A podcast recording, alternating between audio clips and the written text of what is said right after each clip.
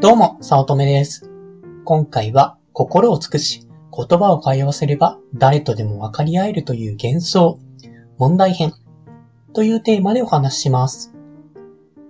自分の枠内に閉じていると忘れてしまいがちなんですけれども、えー世の中にはやべえ人っていうのがそこそこいます。そのやべえ人っていうのは、まあ、よく見かける場所っていうのが、ハンド系、ハンドメイド系で安く叩かれているケースです。例えば、こう、材料費かかってないですよね。つなげただけですよね。とか言って、あの、定価の3分の1とかで意味のわからないレベルの値下げを要求する人っていうのが結構いるように思います。その、材料費が100円だとして1200円で販売するのはぼったくりだと。いや、もう抽象とか人を傷つけるレベルの発言だし、頭おかしいんじゃないかなって思うんですけれども、まあ、こちらがまあ、それでもまあ、なんとなくちゃんと説得して、いやいや、作るのに時間がかかっていますとか、これを作るために今まで苦労したんですよとか、そういうこと言うと、お金にこだわるなんて汚い。人に売れるだけで幸せじゃないですか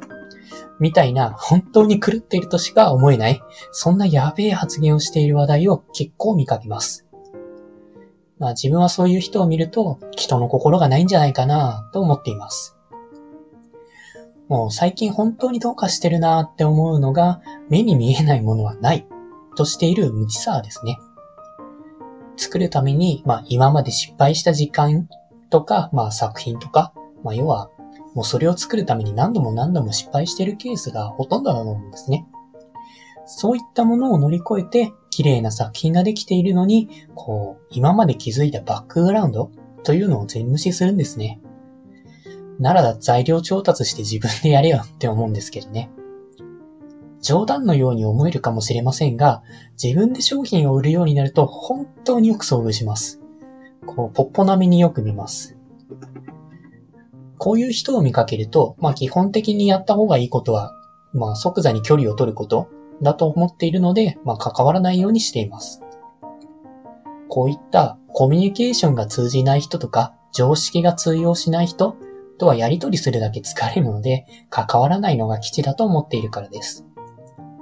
本当に世の中には残念なほど正しいことを言っても、コミュニケーションが通じないとか、本当に常識が通じないっていうのは確実にいます。まあ、そんな中でも一つ自分に幸福だったなって思ったのは、こう、大学生の頃に人狼でいう強人レベルの人がいたことですね。まあ、本当にやばくてですね、エアガンを持ち歩くとか、自転車がなければ人のものの鍵を開ければいいじゃないと、ビッキング用品を持ち歩くとか、えー剣道でですね、えー上身上半身裸で寝るチャレンジをしたりとか、とにかくやばいやつでした。まあ、そういう人って本当に話すと日本語が通じなくて、話すだけで疲れるんですね。嘘みたいに思えるかもしれないんですけれども、全部本当です。本当に言葉が通じなくて無理なんです。で、まあそういった経験があったこともあって、まあ自分が丁寧に説明しても相手に伝わらないことには普通にあるということはわりかし分かっていた方でした。まあ他にもですね、まあ昔教材を売っていたことがありまして、まあその時タイトルに初心者用と書いてあるのにレビューであまりにも簡単すぎる。もっと中級者向けの内容が欲しかった。と星1がついたことがありました。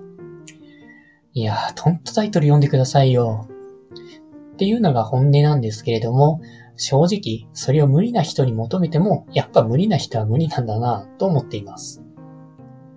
まあ、といった経験も結構してきたので、話せばわかる っていうのはもう幻想だと思っています。まあ、ですので、まあ、丁寧に話してもわからない人がいるとか、もう人の心が理解できない人がいる前提っていうのは、まあ、こう自分で物を売っていくとか、まあ自分で人生を切り開く際には、もう前提として持っていった方がいいと思っています。まあ本当に言葉が人に通じないことっていうのは普通にあるんですね。まあこれだけ聞くとそんなに問題ないように思えるんですけれども、実は深刻なレベルの問題があります。そのやべえ人の意見にフォーカスしてしまって自分も狂ってしまう。そんなケースがあることです。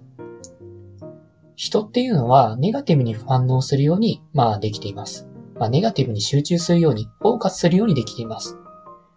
まあ、進化論でも言われているんですけれども、こう、人はサバンナでもともと生活していて、まあ、それ、まあ、それが600万年とか、そうやって自分たちの本能として残っているので、まあ、それを前提にして私たちも生きているという説ですね。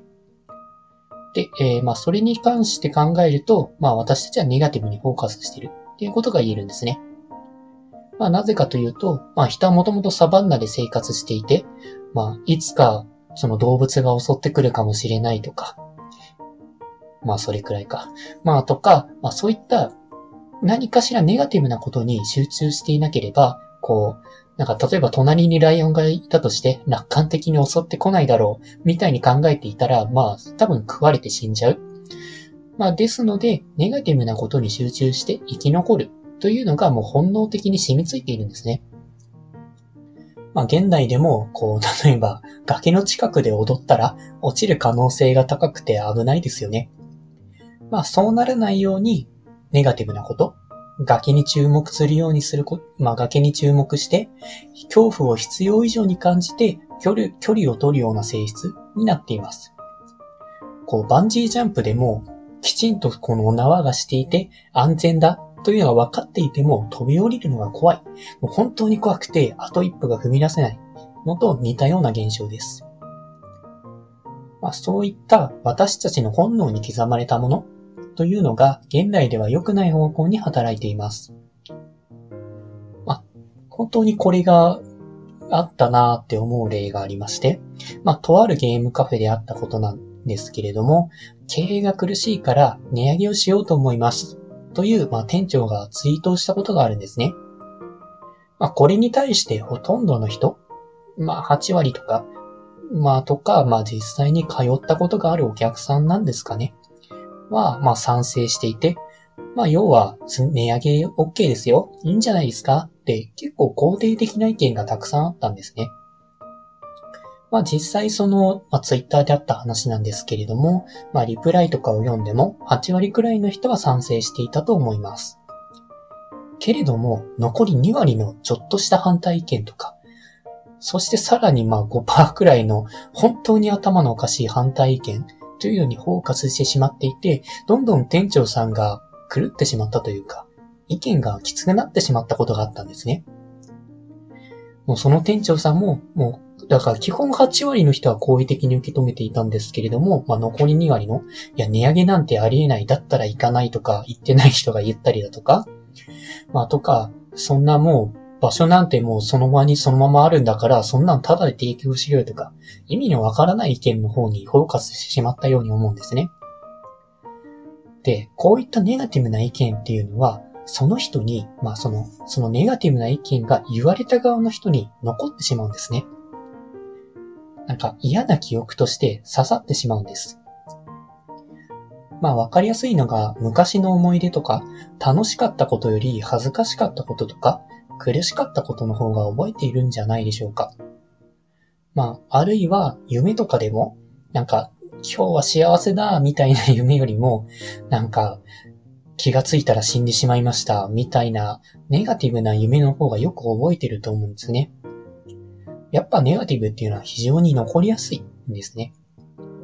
まあなので、こういった、まあお店の話に戻って、やべえ反対意見というものがあると、精神衛生上非常によろしくなくて、心ない意見だと、まあ冷静には分かっていても、考える必要がないと分かっていても、本能的にもう染みついたものとして残ってしまうんですね。最初に挙げたハンドメイドでも、まあ、喧嘩レベルに握られるということは、お前の技術なんて大したことないと、まあ影、影というか、まあ、言葉の裏に潜まれているのと同じで、本人は粛々と対処していても、心の奥底では結構傷ついているんですね。もう本当にやめてほしいなと思っています。まあ、真っ当な意見っていうのは、まあ、なんでしょう。これ手抜いてるからこんなに取るのおかしいのよね。みたいな、まあ、真っ当な意見はもちろん正しいと思うんですよ。まあ、正しいと思うんですけれども、こう、きちんと頑張ってきていて、もう、で、まあ、それでま、これだけ頑張ったのに、なんかすごい握られるみたいな、やべえ意見っていうのは、こう、意見を言われた側の人にとって、苦しめる鎖になってしまうんですね。まあ、ですので、まあ、まずはおかしな意見というのは一定数存在していて考える必要はないですよと。まあ、そして、まあ、考える必要がないということが頭では分かっていても、まあ、ネガティブな意見っていうのは存在するだけで危ないですよと。いうことを、まあ、問題編として知っていただければなぁと思います。今回長くなってしまったので、次は解決編。まあ、解決になっているかはちょっと怪しいかもしれませんが、ということでお話しさせていただければと思います。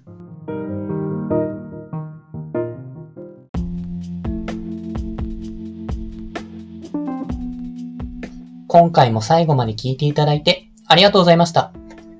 もしよろしければ、いいねやフォロー、コメントをもらえると嬉しいです。副業を始めたい。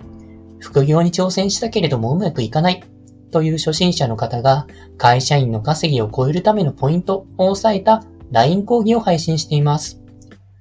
初心者でもできる副業で本業の稼ぎを超える方法。ゼロから始める初心者のための成功法則という講座です。会社に縛られたくない。自分で人生をデザインしていきたい方におすすめで、脱サラ自由を目指せます。よろしければご登録ください。他にもメルマガなどを配信しておりますので、まあ、自己紹介の下の方に URL があるので登録していただけると嬉しいです。通勤電車なので、ながら聞きなどに活用していただけると効果的だと思います。ご視聴ありがとうございました。